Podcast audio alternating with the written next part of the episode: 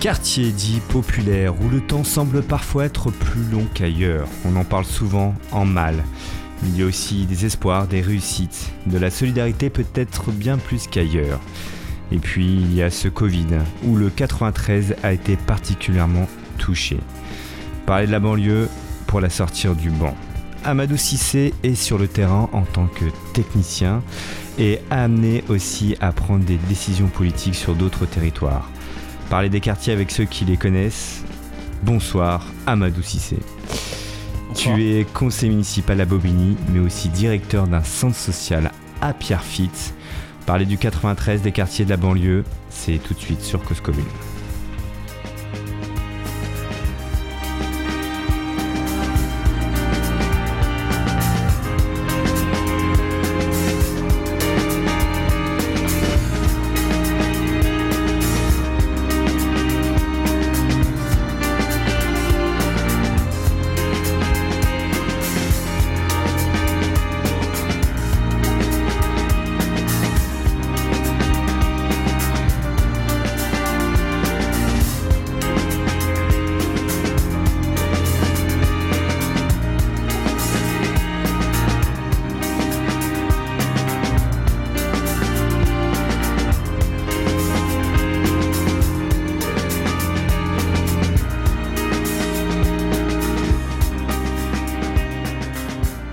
Merci d'être là, Amadou, parmi nous.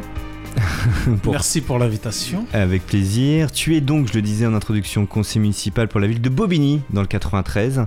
Et tu es aussi directeur d'un centre social, toujours dans le 93, à Pierrefitte. C'est ça. Comment ça va dans le 93 aujourd'hui? Bah écoute, euh, on se maintient, comme on dit. Euh, avec les réalités actuellement, c'est assez compliqué, mais je pense que ce territoire... Euh, comme, euh, comme à son habitude, fait face. Donc euh, on n'a pas le choix. Avant le Covid, c'était compliqué. Du coup, euh, avec le Covid, ça allait encore un peu plus, mais voilà, on se maintient. C'est un territoire oublié, le 93. C'est un territoire à la marge. On en parle souvent en mal d'ailleurs. En tout cas, on dresse un portrait peu flatteur. c'est un territoire oublié de la République? Alors, moi, je pense que oublier, c'est peut-être un grand mot, puisque on n'est pas quand même euh, très loin. Par contre, je pense que les gens ignorent, ou en tout cas font semblant, de s'intéresser à ce territoire et aux habitants qui y habitent. Font semblant, c'est-à-dire Voilà. Bah, disons que c'est quand même une histoire, en fait, le 93. Il n'est pas arrivé par hasard. Euh, euh, voilà, on a choisi à un moment donné de parquer des personnes sur des secteurs de la région parisienne et donc, euh, forcément, ça aboutit à, des histoires, y a des, euh, il y a des politiques, il y a des, il y a des choses comme ça. Donc, je pense que le 93, à une certaine époque, il y avait une idée, il y avait un projet pour ce territoire qui n'était pas forcément ce qu'il est aujourd'hui. Du coup, 20, 30 ans, 40 ans après, il y a un autre résultat là. Et je pense qu'à un moment donné, les habitants du 93 bah, l'ont compris et clairement, ils se sont dit, bah, on va se prendre en charge en fait. Euh, c'est pas eux qui vont euh, faire en sorte, en tout cas, qu'il y ait de l'évolution, si nous-mêmes déjà, on ne met pas le pied à l'étrier. Et du coup, ça a créé en fait une certaine, euh, une certaine dynamique où les gens, bah, c'est la débrouille. Mais la débrouille dans le bon sens. Entrepreneurs, créer des boîtes, des grands sportifs. enfin voilà, la vie associative qu'il y a dans le 93, elle n'est nulle part ailleurs. Du coup, je pense que c'est aussi euh, cette fracture-là qui l'a créée. C'est la faute du politique d'avoir euh, créé un territoire comme ça un peu à la marge ou euh, un, territoire très pauvre où on a mis une certaine catégorie de la population ensemble, peut-être aussi des communautés ensemble. Et donc de ce fait, c'est finalement le résultat, il est comme il est aujourd'hui à cause de tout ça et que c'est pas forcément à, cause des habitants, mais à cause des politiques ou de la politique. C'est ça que j'allais dire. Hmm. Puisque moi, je fais une différence entre le politique et la politique. Effectivement, c'était un, projet politique, ça. À l'époque, effectivement, euh, voilà, hein, autour de la. On bâtit des grands ensembles. Voilà, on bâtit des grands ensembles. Ça, c'était une politique voulue, avec une idée derrière. Mais je pense que ce qui a manqué à l'époque, c'est la vision à long terme. Ok, on va faire ça aujourd'hui, mais dans 30 ans, 40 ans, 50 ans, qu'est-ce qu'on fera? Et du coup, c'est pour ça qu'aujourd'hui, on voit tous les plans de rénovation urbaine, on casse des immeubles qui ont été cassés il y a 20 ans, des immeubles qui ont été cassés il y a 30 ans. Mais du coup, je me dis, mais le politique, il y a 20, 30 ans, il pensait réellement que c'était une solution à ce moment-là et que dans, dans des années euh, plus tard, on allait recasser des bâtiments et ainsi de suite. Enfin, on se dit là, c'était peut-être le manque de vision politique de certains qui ont pris des décisions. Et du coup, aujourd'hui, on se retrouve à repartir presque de zéro sur certains territoires. Je le vois juste par exemple. Euh, on a euh, sur le quartier sur lequel je travaille, donc sur la À commune Pierrefitte. Pierrefitte, donc la Cité Rose, quartier euh, très compliqué, historiquement très connu, la Cité Rose, ainsi de suite. Il y a un plan de rénovation urbaine qui a commencé en 2005, sachant que cette cité-là, elle date de 1970. Du coup, 30 ans après, on décide de casser presque, allez, pour pas exagérer, 60% du quartier pour créer de nouveaux bâtiments. En fait, il y a un problème là. Ça veut dire on n'a pas été capable de se dire, ok, on va construire de nouveaux ensembles, de nouveaux quartiers, mais pour qu'il y ait une continuité dans ce quartier-là. Comment on le fait évoluer?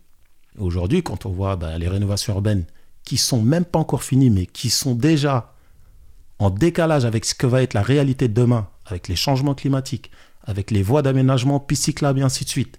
Enfin, on se dit là encore une fois, quel est le rôle du politique en termes de vision? Comment il voit le quartier dans 20 ans, dans 30 ans, dans 40 ans Que ce soit au niveau des infrastructures, que ce soit au niveau des pistes cyclables, des aménagements, et surtout en termes d'accompagnement des familles. C'est-à-dire les familles, est-ce qu'elles se sentent bien ici?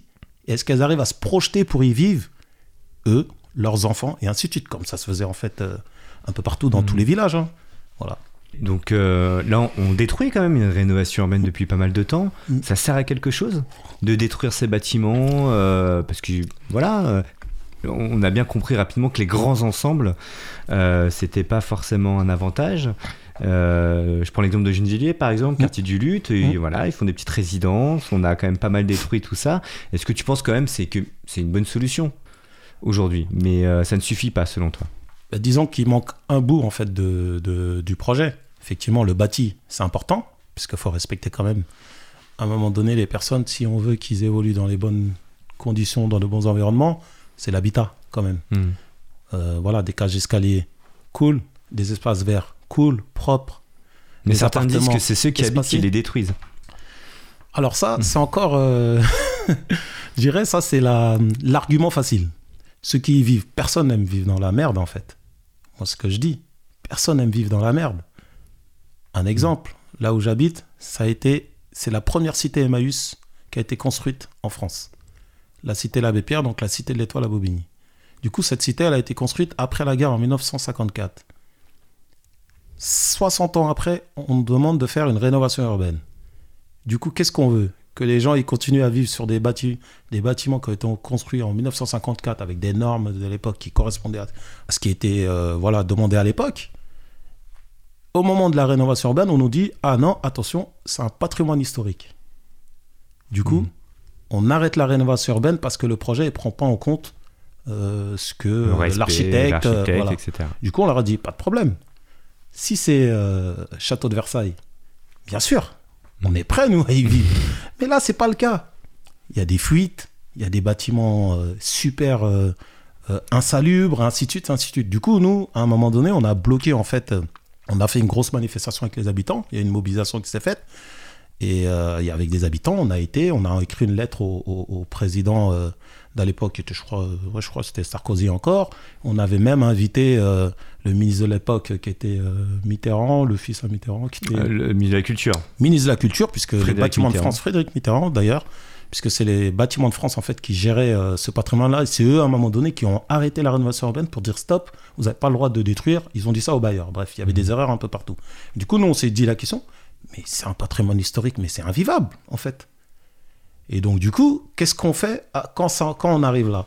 Et c'est pas les habitants qui l'ont détruit, c'est juste ça n'a pas été réhabilité, rénové au bon moment. On attend que ça soit euh, vraiment, vraiment la dernière, dernière chose à faire pour y dire effectivement, bah oui, on va quand même un peu euh, rénover euh, quand il faut. Il y a une délinquance dans le 93. On est d'accord Euh, Plus qu'ailleurs. Peut-être pas. Peut-être pas. En tout cas, plus de délinquants pas plus de délinquance, mais euh, est-ce que euh, euh, ces jeunes, il y en a quand même, enfin voilà, il, y a, il se passe des choses dans certains quartiers. à quoi c'est dû Alors on, on, entend un discours souvent depuis longtemps de victimes en disant c'est le chômage, c'est le, le, y a pas, le fait qu'il n'y ait pas d'emploi, mm. le communautarisme, plein plein de choses. Est-ce que toi, on peut justifier justement euh, le problème avec certains des problèmes dans les lycées parfois, dans des collèges où c'est compliqué parfois d'être prof dans, ces quartiers. C'est dû à quoi? Alors c'est dû à quoi la délinquance? Je provocateur, hein, tout ce que je dis. Je, sais. non, en fait, la délinquance, disons qu'elle est partout pour moi d'abord. On peut aller dans le 16e tout de suite. Il y a des gens qui battent leurs femmes. Il y a des gars, ils violent. Dernièrement, il y a un mec qui a fait des incestes, ainsi de suite c'est pas dans les quartiers, ça, en fait. Hmm. Euh, d'ailleurs, il y a un rapport la dernière fois que je lisais où on disait euh, là où il y a euh, le plus de femmes battues, c'était pas forcément dans les quartiers. Bref, tout ça, c'est des indices et des indicateurs d'incivilité, de violence, de délinquance. La délinquance dans laquelle on parle, c'est la délinquance, je dirais, d'incivilité de la jeunesse, souvent liée au trafic de drogue, peut-être vol de voiture, et encore aujourd'hui, c'est un peu baissé. Mais après, quel autre style de délinquance, je dirais, on parle? Si c'est le trafic de drogue, ça, ça a toujours existé dans les quartiers. Pourquoi? Parce qu'il y en a, ils aiment l'argent facile. Ça, c'est une réalité. Et deuxièmement, parce qu'il y a un marché et des clients. C'est économique. Maintenant, chacun choisit sa voie. C'est plus facile d'en faire dans ces quartiers-là. Pourquoi? Parce qu'il n'y a pas assez d'institutions. La police, un commissariat, par exemple, je prends l'exemple sur la ville euh, de Pierrefitte où je travaille. Un commissariat pour deux villes. Pierre Fitztin. On sait que c'est des quartiers et des villes. Bon, on connaît les noms. Hmm. Comment ça c'est qu'il y a un commissariat pour ces deux villes? Le soir, une voiture de patrouille pour les deux villes. À un moment donné, je veux bien qu'on me dise euh, oui, mais comment ça se fait ça? Il n'y a hmm. pas d'autorité. Il y en a plus dans le 16e, tu penses? De voitures de police et, euh, Là, on prend la voiture, on fait un tour dans le 16e, on se fait arrêter. Hmm. À cette heure-ci, c'est ah bah couvre-feu. J'ai une attestation. Mais... Oui, mais je veux dire, pour dire, en fait, il y a une présence policière. Ouais on va de notre secteur là-bas, bah, tu peux tourner longtemps avant de voir euh, les keufs. Bon, c'est un peu plus compliqué. Et quand ils viennent, c'est parce qu'ils ont une raison en fait. Mais quand ils viennent, ils se font caillasser, ils se font embêter, ils se font défoncer, il y a des images qui peuvent circuler, etc. C'est compliqué aussi pour eux. Bah, disons que c'est compliqué dans certains quartiers parce qu'ils savent très bien qu'est-ce qu'ils vont y trouver. Donc hmm. c'est une forme de provocation, ils savent très bien. Quand ils veulent aller chercher quelqu'un qui a fait quelque chose, moi je suis convaincu, ils savent faire. Hmm quand ils viennent dans certains quartiers, ils se font caillasser, il y a une forme de provocation et derrière, ça déclenche autre chose. Du coup, c'est souvent un prétexte en fait. Euh, la police, quand ils viennent dans certains quartiers, ils savent très bien que ça va être compliqué. En plus, ceux qui le font, c'est des gamins, ils ont 14-16 ans. C'est pas ceux qui font du business. Hmm. Ceux qui font du business, ils veulent pas être dérangés. Donc, du coup, en fait, on se dit, ils savent très bien qu'ils font du business. Ils savent, puisque nous-mêmes, enfin, les gens qui y habitent, ils savent c'est qui. Pas besoin d'être euh, un super euh, policier pour le savoir. Il suffit de prendre une voiture banalisée, de faire un tour. Tu es vite arrêté pour savoir qui vend. Et deuxièmement, ben, c'est quoi la sanction après, en fait, une fois qu'ils sont attrapés? Quand on grandit dans ces quartiers, Madou, toi, tu as grandi euh, dans des dans de quartiers, etc. Est-ce qu'on a envie d'en sortir? Ou est-ce que tu pourrais dire, non, non, non, il fait bon vivre, il se passe plein de choses On se dit, non, non, j'ai envie peut-être que mes enfants... Oh, sincèrement. Mes enfants grandissent, euh, dans une autre école, dans un autre environnement, un peu plus. Euh, enfin, différent en tout cas. Est-ce que toi, parce que tu y es toujours, toi maintenant tu es à Bobigny, enfin tu es à Bobigny, tu as grandi à Bobigny, hein, c'est ça mm. Tu as envie d'y rester, tu as des attaches, tu dis pas j'ai envie de, de, voir ailleurs et, voir un autre environnement? Bah, disons que moi je suis très fier en fait de là où j'habite. Donc euh, là je prends un, exemple plus personnel. Ma mère y habite, j'y ai pris mon appartement j'y ai fondé ma famille, mes enfants sont à l'école sur place, donc du coup, moi, c'est un vrai choix. Je n'ai pas voulu partir parce que je m'y sens bien. Ma vie sociale est là-bas. Mais en même temps, je suis conscient des réalités, des difficultés, euh, de tout ce qu'il peut y avoir. Mais partir pour partir, en fait, ça n'a jamais été mon truc, en gros. Voilà, je pars pas pour fuir euh, une problématique. Et en plus, comme je dis toujours, il faut avoir les moyens de partir. Tout le monde n'a pas les moyens de partir. Et deuxièmement, si je pars pour aller où? Euh, la, mhm. vie, la vie sociale d'un quartier, c'est très important, mais vivre dans un endroit où on ne connaît pas ses voisins, où voilà, nos enfants, faut reconstruire des choses. Enfin, il y a, y a plein de choses qui font que souvent, on est attaché quand même malgré tout à certains territoires, à certains quartiers. Et moi, je suis convaincu qu'il faut y rester en fait pour changer les choses et pas fuir en fait. Voilà il y a malgré tout mm. des certaines communautés qui partent. Moi, je, on va donner mm. l'exemple des années 70. Souvent, mm. il y avait des familles prolétaires, euh, français de souche, etc., mélangées avec la famille portugaise, etc. Ils vivaient bien ensemble. Il y avait un vrai vivre ensemble. On s'est aperçu il y a quelques années que euh, on retrouve beaucoup de communautés issues d'immigration et beaucoup moins euh, de, de voilà français. Euh, je sais pas comment dire français de souche. voilà, français de souche, on va dire. Il y a un côté, je fuis, je m'en vais, etc. Est-ce que toi, toi, tu as vu oui, oui, ça oui, oui, bien se sûr. passer. C'est ah dû à quoi Moi, je pense déjà, c'est dû euh, euh, au, niveau de vie. Clairement, euh, il y en a quand ils ont eu les moyens, ils ont préféré partir parce qu'ils ont les moyens d'acheter un pavillon, ils ont les moyens d'aller dans un quartier, puisque c'est pour ça que je dis c'est quand même très lié à, à, la réalité économique, avant tout, au-delà du contexte. Quand on a les moyens, on veut aller dans un endroit où on est bien. Et là-bas, c'est cher, ça se paye. Hmm. Une meilleure école, de meilleurs services dans la, dans la ville, euh, que ce soit au niveau de la mairie, et ainsi de suite, et ainsi de suite. Donc ça, déjà, c'est la première étape. C'est pour ça que, au-delà des Français de chouche qui déménagent, il y a même des Français de la première génération d'immigration qui sont partis, en fait. Hmm. Et ceux-là, il y en a beaucoup. Du coup, quand il y a des nouvelles demandes de logement qui se font, qui fait les demandes de logement sociaux? C'est les gens qui sont dans la difficulté et qui ont un besoin. Ceux-là, c'est la population immigrée. C'est pas les autres.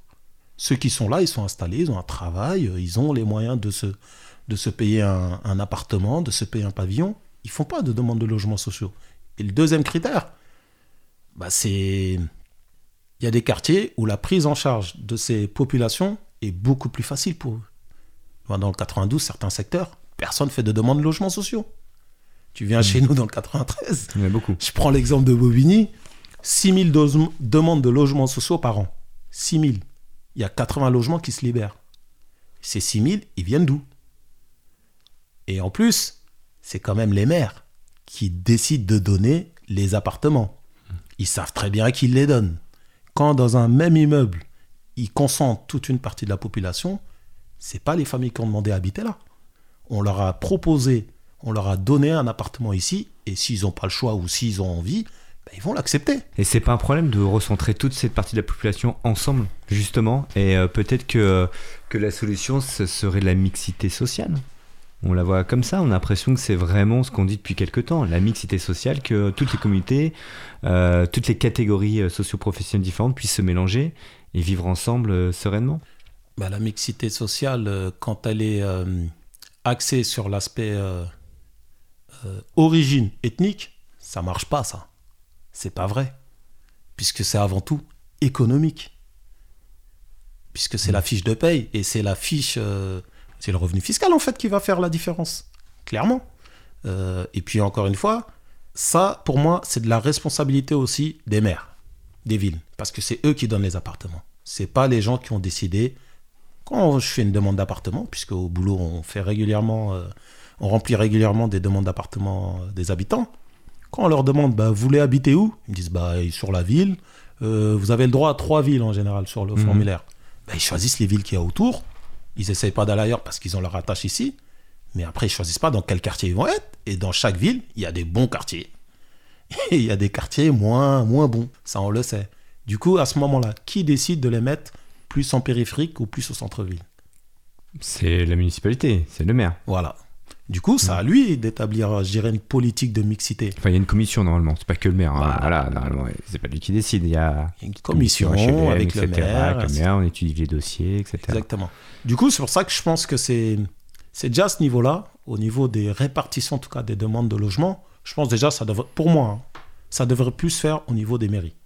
Ah. Oui. Ça se ferait à quel niveau? Au niveau plus de l'aglo à la rigueur, pour avoir hmm. une échelle un peu plus haute pour réellement voir. Puisqu'il n'y a pas de différence souvent dans, entre deux villes, sauf que les moyens sont différents. Euh, je le vois, tu es dans une ville euh, assez riche avec des entreprises, ainsi de suite. Ta ville a quand même des moyens, des services, des choses comme ça. La ville juste à côté, collée, avec les mêmes réalités, qui a moins de moyens, les services ne sont pas les mêmes. Du mmh. coup, cette ville-là, comment elle fait pour s'en sortir? Et c'est vrai que les maires, bah, c'est là où elle est la limite.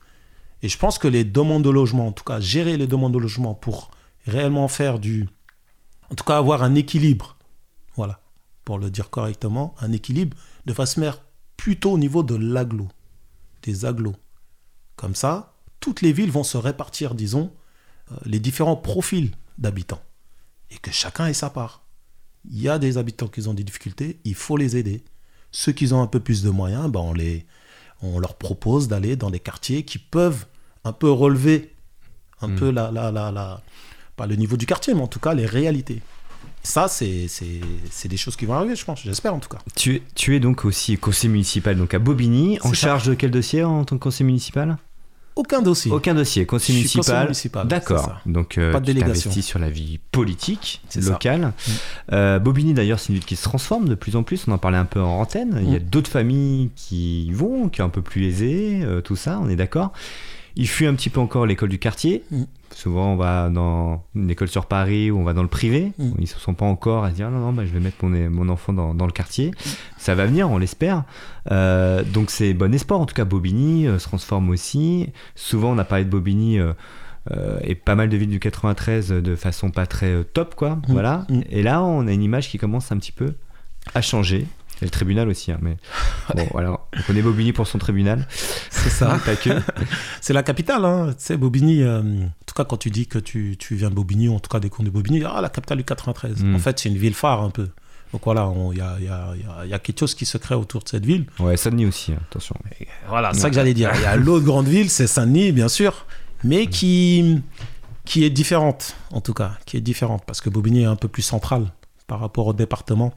Du coup, c'est facile d'accès. Il y a le métro, il y a le RER, il y a la grande station de bus, il y a un grand centre commercial, il y a la préfecture, et ainsi de suite. Euh, mais effectivement, Bobigny, c'est aussi une ville. Une ville qui est amenée à, à se transformer hein, d'ici quelques années. Et il y a beaucoup de programmes qui sont actuellement euh, euh, mis en place. Programme Euh, immobilier. voilà, des programmes immobiliers. tu vois qui correspond à une certaine partie de la population Mhm. et ainsi de suite. Et tant mieux, puisque pour moi, ça, c'est de la richesse. Il faut faire venir des gens. Et comme je disais, ce qui est le plus important, c'est que les gens aussi aient envie de vivre à Bobigny, mais le vivre pleinement. C'est pas vivre à moitié, c'est pas un dortoir, puisque pour moi, ce que tu disais, c'est bon, on veut bien y vivre, mais on met pas nos enfants là. Mais je suis désolé, mais c'est à l'école en fait que tout se passe. C'est là que les enfants se croisent. C'est là que les parents peuvent discuter en tant que parents d'élèves pour faire en sorte que l'école évolue. Mais pourquoi il y a une défiance de ces nouvelles familles qui veulent pas mettre leur enfant euh, Oh, dans l'école du quartier? Je pense que déjà, il y a, l'histoire et puis il y a tous les stéréotypes qu'ils peuvent avoir avant de venir. Et puis ça, euh, c'est normal. hein. Je ne dis pas au contraire que c'est pas vrai et qu'ils ne devraient pas. Je pense qu'il y a cette méfiance-là. Mais je considère que quand on décide de vivre à un endroit, il faut le vivre pleinement. On peut pas juste dire... Enfin, ça revient au même d'être au ghetto, en fait. Euh, on vient, on dort, on part. On travaille, on part. Finalement, on connaît rien de la vie du quartier. Et du coup, comment nos enfants vont grandir dans ce quartier-là en n'ayant pas de copains? En n'ayant pas d'activité sur, le, sur la ville. En fait, finalement, on n'a pas de vie sociale sur le quartier, quoi, sur la ville Mm. sur laquelle on habite.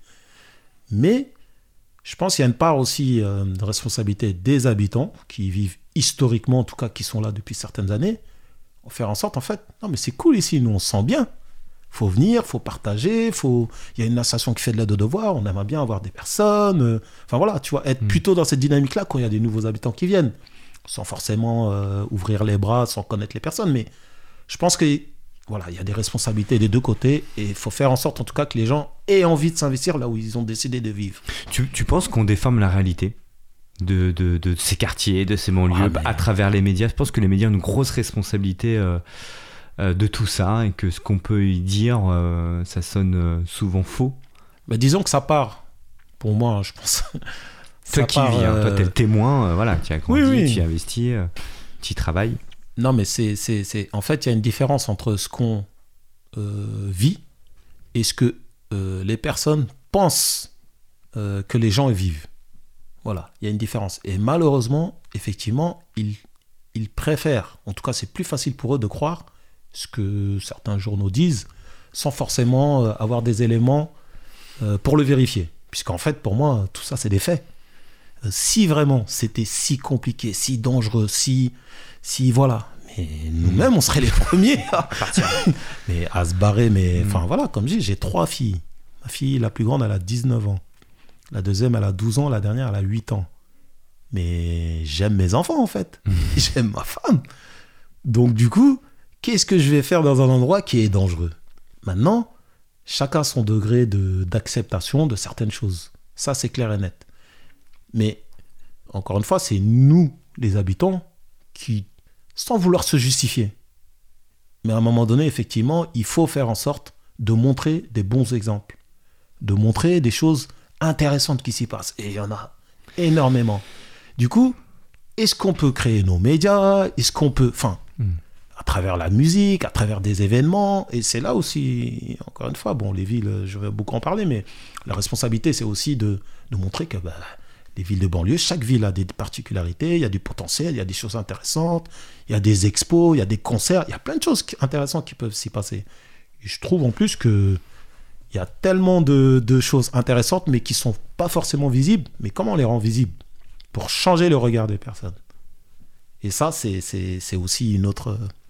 Tu penses que c'est aux citoyens de prendre à bras le corps euh, tout ça? C'est pas que le politique ou la politique, c'est aussi ceux qui vivent et mettre en avant leur quartier. C'est moi, je suis totalement. euh, moi, je fais. Enfin, je suis d'abord, avant tout, un citoyen qui a décidé de faire de la politique parce que, pour moi, euh, en tout cas, j'ai constaté que le politique a quand même des marges de manœuvre et a une certaine responsabilité. Du coup, si on laisse cette place-là à d'autres, euh, le message il va être difficilement euh, changeable et en tout cas on aura du mal à faire avancer euh, certaines questions. Du coup, bien sûr qu'il faut que les citoyens bah, s'engagent et acceptent en tout cas ce challenge. Et derrière, le politique fera son rôle. Vous avez dans le 93 toujours, on va pas en parler toute la soirée, mais Si, si, j'aime bien Si, t'aimes bien, on va parler du 93. Moi je suis né dans le 93. Ah, bah, tu vois. tout le monde s'en fiche, mais bon, voilà, pas très loin d'ici. Mm. Euh, touché par le Covid, Mm. euh, plus qu'ailleurs. Mm. Pourquoi? Bah, c'est assez simple. hein, euh, Le Covid, en tout cas, c'est une maladie apparemment qui se transmet euh, très facilement quand on est en proximité. Voilà. Ouais, euh, proximité. Voilà, proximité. c'est un quartier, c'est une maladie qui qui qui est, disons, contre les effets de liens sociaux, euh, le vivre ensemble, tout ça, ils aiment pas. Et 93, mais on est à fond dans ça en fait. Les gens s'embrassent, les gens sont dans les tabacs, les gens sont dans les. Il y a du monde partout, dans les centres commerciaux, il y a de la vie en fait. Il y a les centres, il y a les, enfin, il y a les centres sociaux, il y a les, il y a les, il y a les matchs, il y a les concerts, il y a, il y a énormément de choses. Les gymnases, les associations sportives qu'il y a, il y en a énormément. Enfin, il y a beaucoup de Tu choses en fait, il y a beaucoup de vie. C'est lié à ça notamment Mais- Du coup, il y a du monde, Mm. en fait, déjà. Ça, c'est une première réalité. C'est très densifié, en fait, le 93. Tu prends les transports vers chez nous, enfin, tu prends la ligne 13, tu prends le tramway, le T1, bah voilà, tu comprends tout de suite. Tu dis, OK, là, je suis, je suis, je suis où, Il n'y là a pas de distanciation sociale. C'est super compliqué, c'est presque impossible. Donc, du coup, ça, déjà, c'est un premier élément. Deuxième élément, bah, c'est la prise en charge médicale L'accès aux soins. l'accès aux soins. Mm. Voilà, il y a des hôpitaux qui sont super euh, sous-dotés, euh, euh, qui ont été euh, complètement euh, laissés à un moment donné sur certains services. on sait que c'est là où il y a le plus de besoins en termes de, d'équipement médical, mais c'est pas ce qui avait été fait pendant des années. Du coup, quand effectivement il y a, y a- un problème comme ça qui arrive, les premiers qui sont impactés, ben, ceux qui sont sous-effectifs, ceux qui sont sous, sous-formés, sous, sous-effectifs, et ainsi de suite. Du coup, en tout cas, la prise en charge des, des malades du Covid dans le 93, c'est une vraie question en fait. Comment ça s'est passé? Et clairement, moi j'habite à côté de l'hôpital Avicenne. Donc juste à Mhm. côté. Euh, voilà, c'est un hôpital que j'ai vu pendant des années. Et là, avec le Covid, ça a été un point euh, central. Je crois que le premier cas de Covid d'ailleurs de France, il a été détecté là-bas au mois de novembre dernier. Et tu te dis, mais si c'est cet hôpital qui doit gérer une grosse partie des malades du Covid dans le 93, bah là, il y a un problème là. Parce qu'ils n'ont pas du tout les moyens pour gérer. Et on n'a pas vu, en tout cas, un, un déploiement euh, de grosses tentes, euh, style comme en Chine, avec... euh, attends, il y a un grand stade à côté, ils auraient pu déployer un camp ou quelque chose comme ça. Avec les mêmes moyens, apparemment, ils ont fait la même chose. D'ailleurs, je, faisais partie, je fais partie d'une association qui, pendant le Covid, tous les vendredis, distribuait euh, des repas euh, aux, aux- aux- aux- soignants. au service euh, réanimation de l'hôpital Avicenne. Donc solidarité en commun, je vous big up. Ça, ça, on en a parlé beaucoup d'ailleurs, l'élan de solidarité, là où, le- où la République n'était pas là, les associations de quartier, les gens ont pris le relais pour même distribuer à manger pendant le confinement, d'ailleurs, distribuer des repas, etc. Et là, on a vu qu'il y avait euh, un élan de solidarité. Bien sûr, mais euh, enfin, de ce côté-là, je pense que de toute façon, il y a des qu'il faut être fier en tout cas de, l'élan de solidarité qui a été fait, mais dans le 93, ce n'est pas du tout étonnant parce que c'est c'est naturel en fait, parce que euh, cet élan de solidarité, il existe déjà au quotidien en général. Voilà, c'est une manière de vivre. Les gens sont, voilà, sont très solidaires entre eux en général sur un quartier. Quand il y a une difficulté d'une famille ou d'un problème sur le quartier, tout le monde est tout de suite mobilisé parce que c'est quand ça touche la famille, la santé, qu'est-ce qui est important pour tout le monde, les gens sont en fait prêts à se mobiliser pour eux. Et c'est vrai que ben là, on a vu euh, encore plus, hein, c'était une démonstration. Hein. Mmh. Euh, les politiques euh, étaient au bout de leur, de leur, de leur capacité. Et derrière, les citoyens se sont organisés et ils ont vu surtout euh, qu'ils étaient en capacité de réellement répondre à un vrai besoin. Il y a beaucoup de belles choses. Malgré tout dans ces quartiers, on va en parler juste après. On va marquer une petite pause musicale et on va se retrouver juste après. Puis on va, on va, on va parler aussi de ton boulot de directeur d'un centre social, aussi ton quotidien, tes missions, ce que tu y fais. Puis on se retrouve tout de suite. Yes. I woke up to the morning sky first.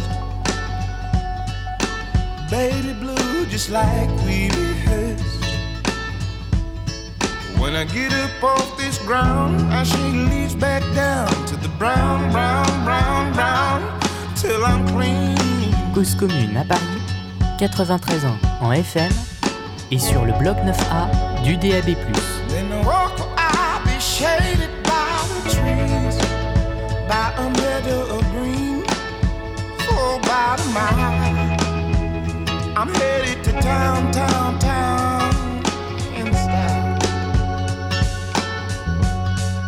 With all my favorite cars, yes sir.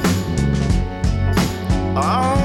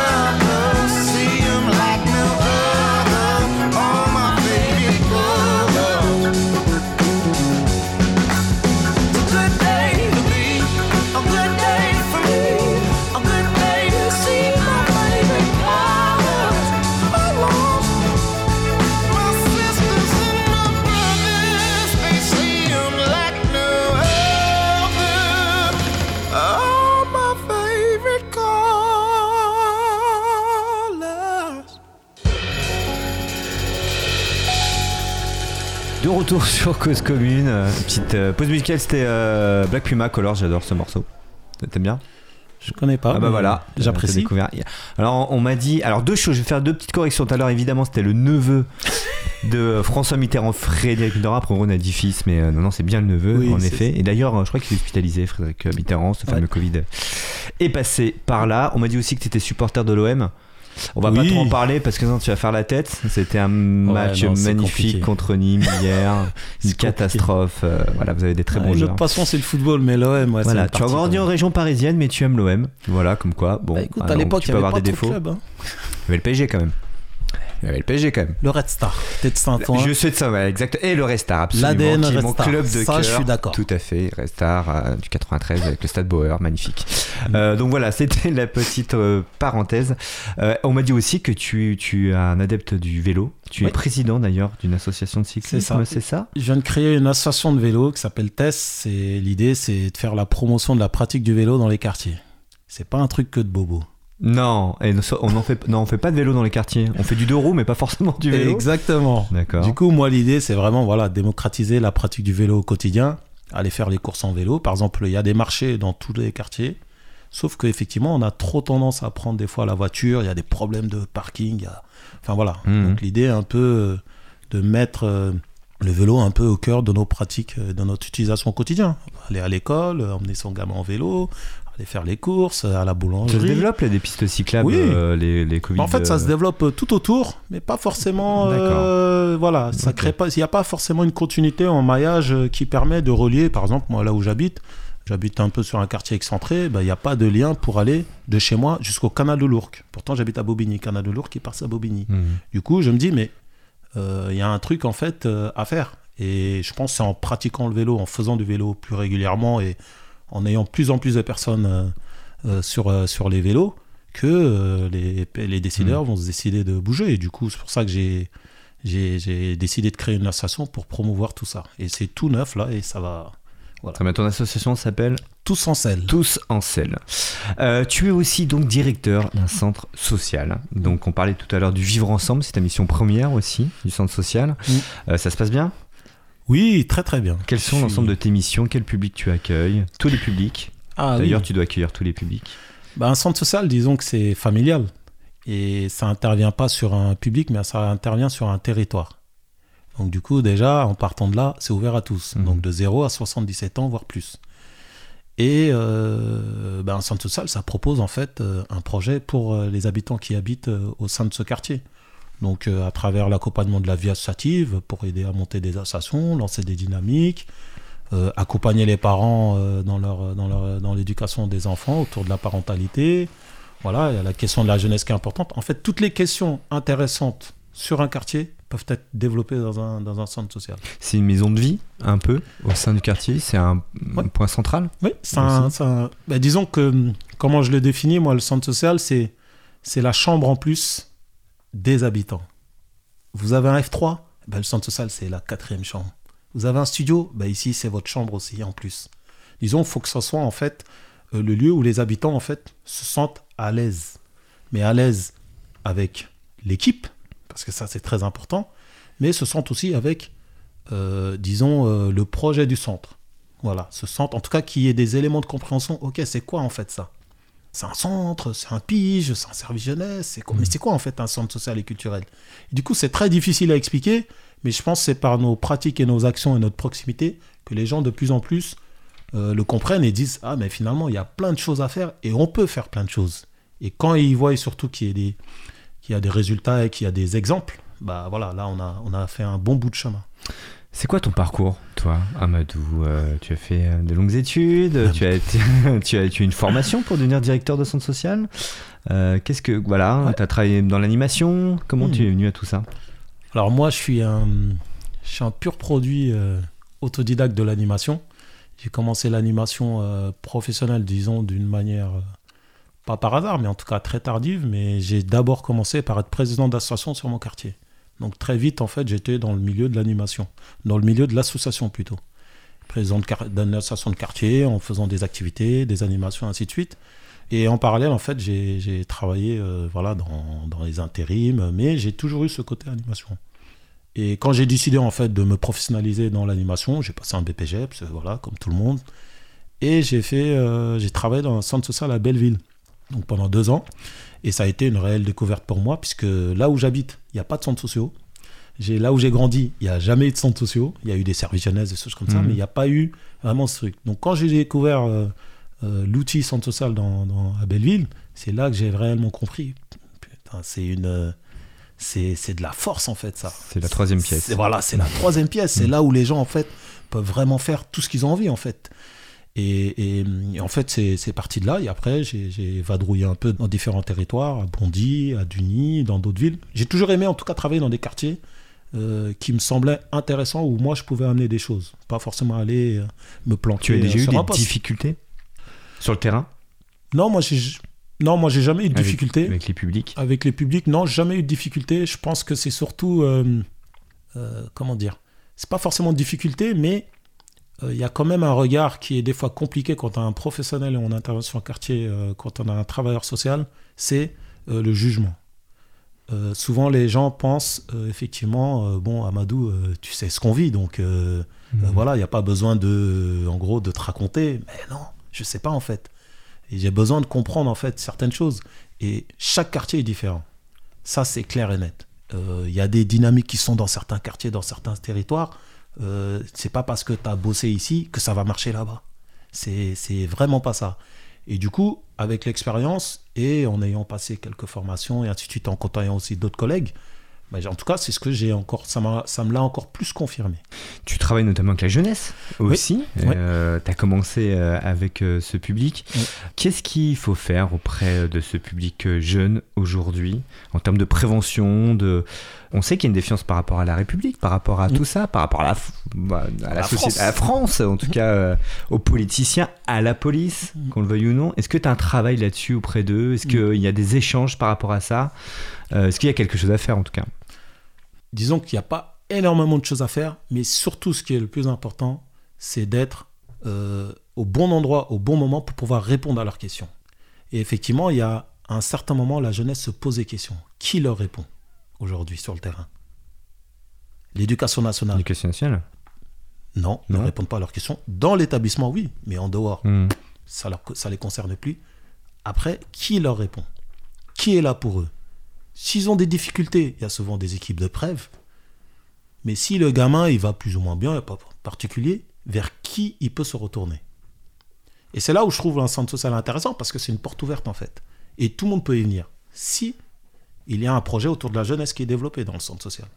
Effectivement, et c'est là qu'il est important d'avoir un bon profil de référent jeunesse, d'animateur jeunesse, peu importe, de cordeau jeunesse, ainsi de suite, pour pouvoir être en fait la porte d'entrée qui va répondre aux besoins du moment.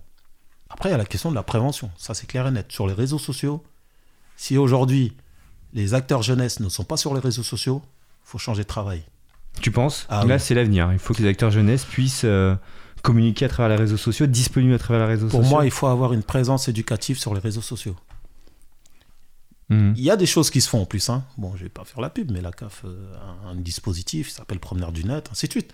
Mais au-delà de ça, euh, c'est aussi une réflexion que les professionnels qui travaillent sur les questions de la jeunesse, aujourd'hui, ça se passe sur les réseaux. On parle de radicalisme, on parle de, proxy- de prostitution, on parle de, de prévention de la délinquance, on parle d'orientation, on parle de boulot, on parle de... Rien que savoir ce qui se passe sur le quartier quand on a un animateur jeunesse, c'est sur les réseaux sociaux que tu le sauras. hein. C'est pas en allant euh, frapper aux portes ou en étant au hall, tu le sauras pas. Par contre, tu peux savoir s'il va y avoir une bagarre qui va être organisée. Euh, voilà, moi, voilà, j'ai eu euh, hier, il y a eu un gamin qui s'est fait euh, tuer sur, euh, sur le truc. C'est les réseaux sociaux qui Oui, à. Pierrefitte, un, Pierrefitte. homme de 23 ans, tué d'une balle, donc pas loin de là où tu travailles, hein, Mhm. dans la même ville, originaire d'une cité, la cité Jean Villard, pas très loin. Mhm.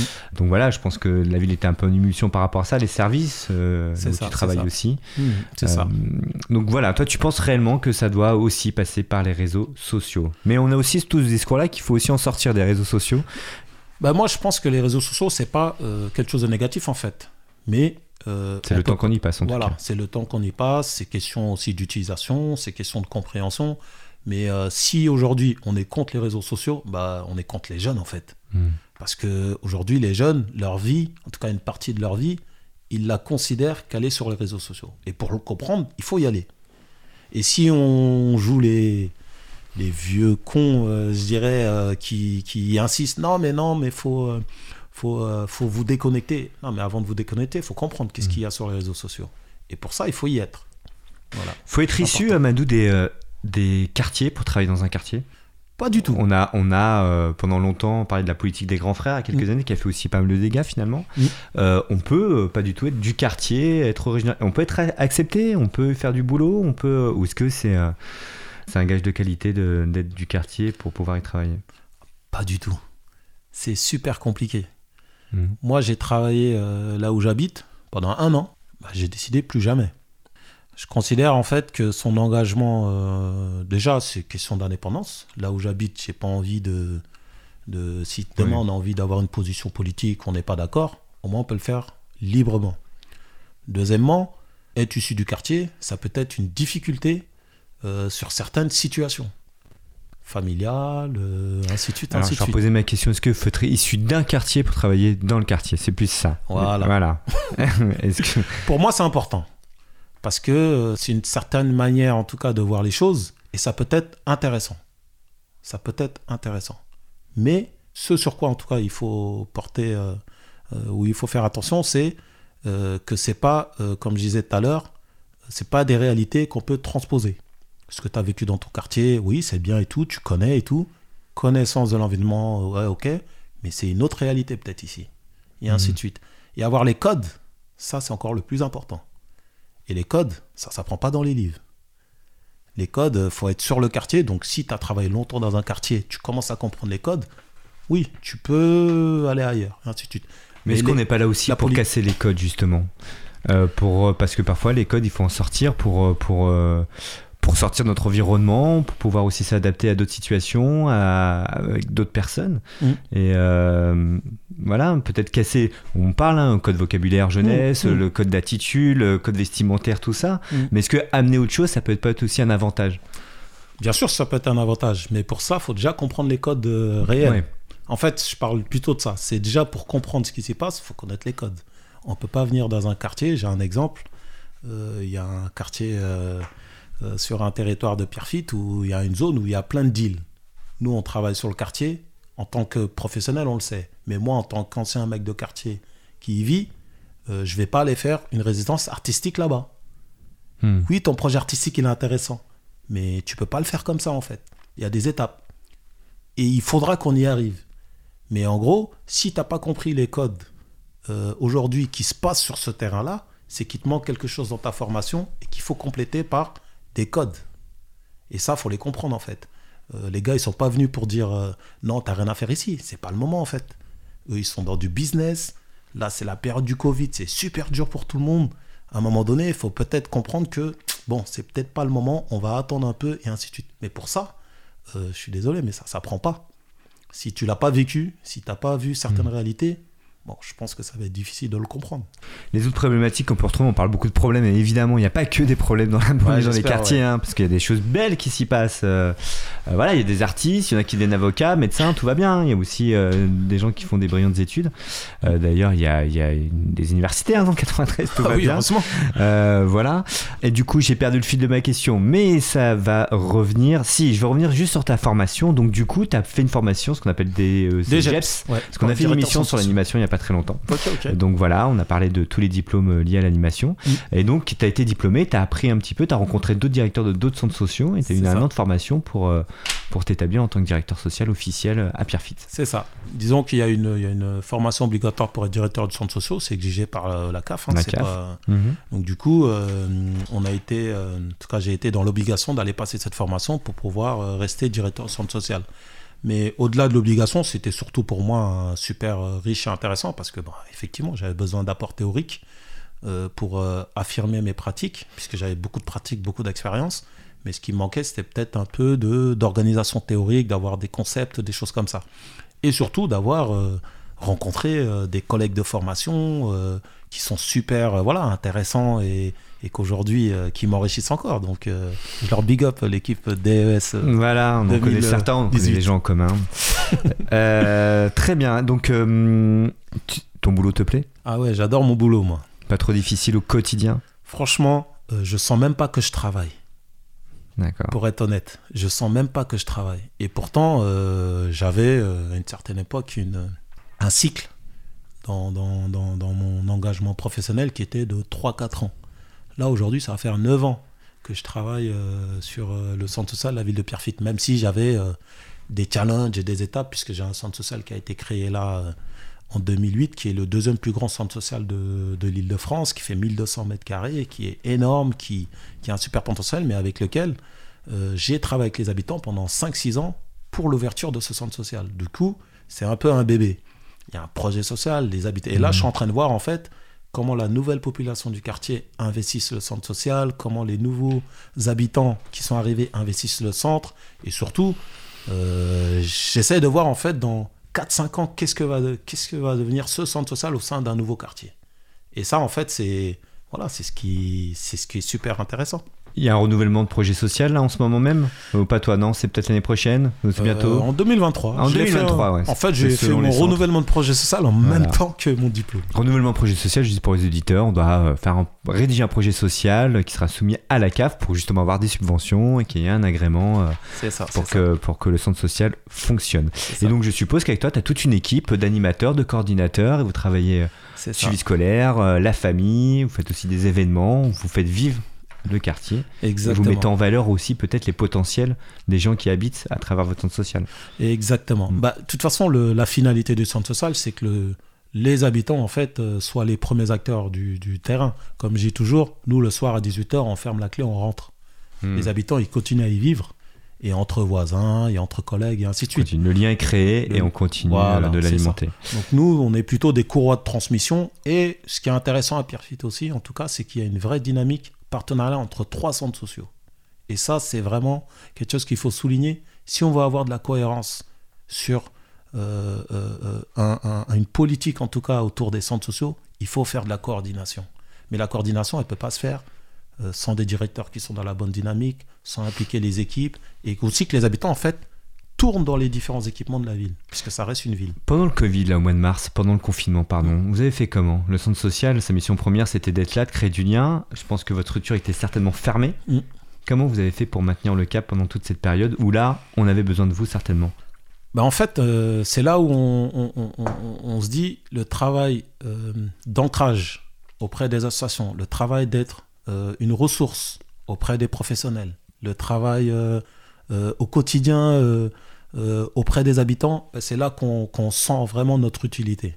Et du coup, en fait, à cette période-là, bah, on était tous connectés à travers les WhatsApp, les Zoom et ainsi de suite, pour être connectés ou avec les habitants qui avaient des questions, ou faire euh, peut-être Mhm. des, des moments de, de, de partage euh, d'expérience, mais surtout à travers les associations qui sont mobilisées en fait sur la distribution solidaire. C'est-à-dire le centre social était pas le coordinateur, mais en tout cas euh, c'était le lieu, puisque ça se passait dans le centre social, où on a fait des distributions de 800 repas par jour, avec une coordination des associations dans le centre social.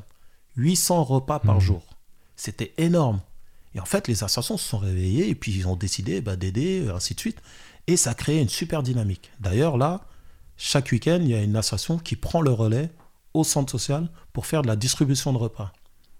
Et ça, en fait, je me dis, c'est les graines qu'on a. Vous êtes réinventé à ce moment-là aussi, vous Ah êtes oui. repositionné cette période. Qu'est-ce que vous pouvez faire dans le quartier Et euh, vous avez été. euh, On reste des professionnels, mais ceux qui y vivent, c'est les associations et les bénévoles. hmm. Du coup, c'est pas parce qu'on est là, qu'on n'est pas là plutôt, que rien ne se fait. Et comment on continue à agir? En facilitant euh, sur l'organisation des événements, en mettant en contact telle personne, euh, en étant là euh, disponible pour répondre à telle question, et ainsi de suite. Et ça, en fait, ça a fait qu'effectivement, on a dû changer notre positionnement, euh, avoir de nouvelles pratiques. Et euh, je pense que de toute façon, euh, voilà, en tant que professionnel euh, de l'animation et travaillant dans les centres sociaux, on doit être euh, en capacité de s'adapter. Le besoin, c'est les habitants qui le déterminent. C'est pas le pro. Le professionnel, il est là, il va répondre. Mais le réel besoin des habitants, c'est les habitants qui savent. Eux, ils savent de quoi ils ont besoin, Mhm. pas nous. Par contre, comment on y répond une fois qu'ils nous l'ont exprimé? Merci beaucoup, Amadou. À finir là-dessus, c'est très intéressant. Euh, demain, tu es de nouveau sur le terrain. Oui. Donc comment tu organises euh, un peu de conseil municipal, un peu d'investissement dans la vie municipale, un peu, euh, tu dois avoir des journées assez chargées quand même. Ah ouais, j'ai une vie assez chargée, mais j'aime pas le repos, j'aime pas rien faire, donc du coup, voilà. Toute la journée on est au boulot et puis le soir on essaie de se connecter avec la, la vie municipale. Merci pour ton investissement, en tout cas, tout ce que tu fais euh, voilà, dans ces villes euh, qu'on dit oubliées, mais non, on les oublie pas, et il y a des choses qui s'y passent, et des belles choses, notamment grâce à toi et à, et à tes équipes et à ton équipe. Merci à tous. Merci Amadou, à très bientôt, on se retrouve la semaine prochaine sur Cause Commune, émission et pour cause, avec William à la réalisation, merci beaucoup William, à lundi prochain. Ciao ciao.